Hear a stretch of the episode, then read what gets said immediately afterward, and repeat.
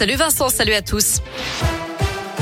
À la une, cet appel à témoins lancé après un accident ce matin à Châtel-Guyon dans le Puy-de-Dôme. Une femme de 36 ans a été renversée par une voiture alors qu'elle traversait l'avenue de l'Europe d'après la montagne.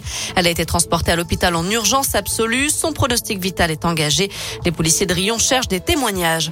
Et puis un jeune homme de 19 ans est en garde à vue actuellement après le décès d'une femme de 81 ans hier soir à Clermont. Elle a été percutée sur un passage piéton par une moto qui faisait du rodéo urbain. L'auteur présumé de cet accident s'est présenté de lui-même au commissariat cet après-midi. Il est déjà connu de la police pour des délits routiers alors qu'il était mineur. Hier soir, il avait pris la fuite avant de brûler sa moto.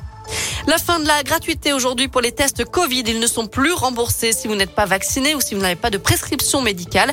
Dans ce cas-là, il faudra donc débourser 25 euros pour réaliser un test antigénique dans une pharmacie, 44 euros pour un test PCR. Les tests restent pris en charge pour les personnes vaccinées, les mineurs, les cas contacts identifiés par l'assurance maladie et les non vaccinés qui ont des symptômes et qui présentent une ordonnance du médecin. Un géant du fast-food dans le viseur de L214, l'association lyonnaise de défense animale accuse Burger King.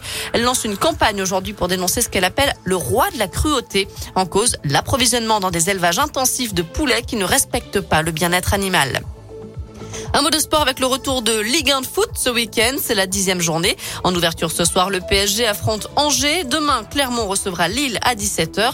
Lyon accueillera Monaco à 21h. Et puis dimanche, Saint-Etienne jouera à Strasbourg à 15h. Le début du championnat de Pro B ce soir pour la JAV. Les Auvergnats jouent à Aix-Maurienne à 20h. Enfin, avis aux skieurs. Le glacier des deux Alpes rouvrira prochainement.